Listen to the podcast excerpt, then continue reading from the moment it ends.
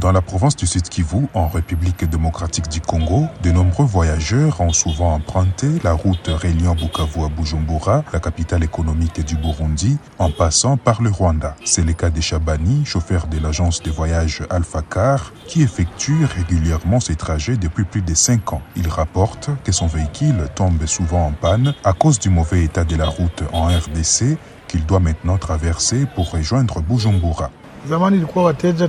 Auparavant, il y avait beaucoup de clients, il y avait 10 à 15 véhicules qui partaient de Bukavu, mais maintenant, à cause de la fermeture de la frontière entre le Rwanda et le Burundi, c'est 3 à 4 véhicules. Ils ont tous peur à cause de l'impraticabilité de la route qu'ils doivent maintenant emprunter. Parfois, nous passons la nuit sur la route sans les vouloir et cela pose vraiment un problème. Les clients ne sont pas vraiment contents et il n'y en a plus beaucoup.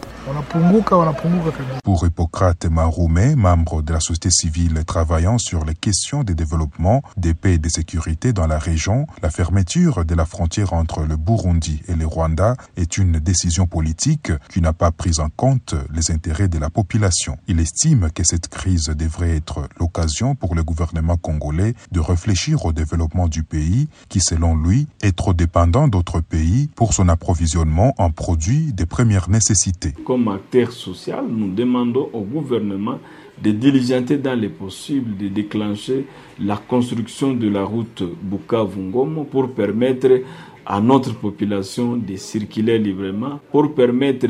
aux flux économiques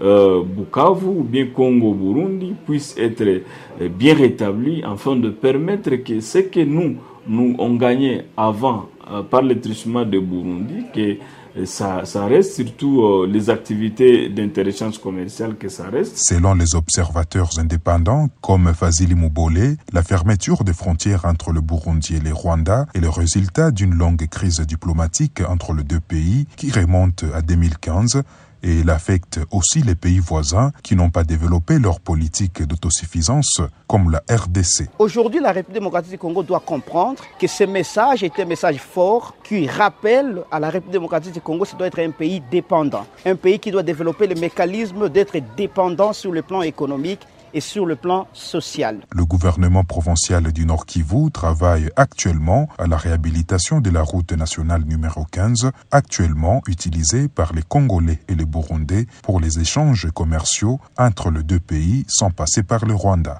Zanem Netizaidi pour VOA Afrique.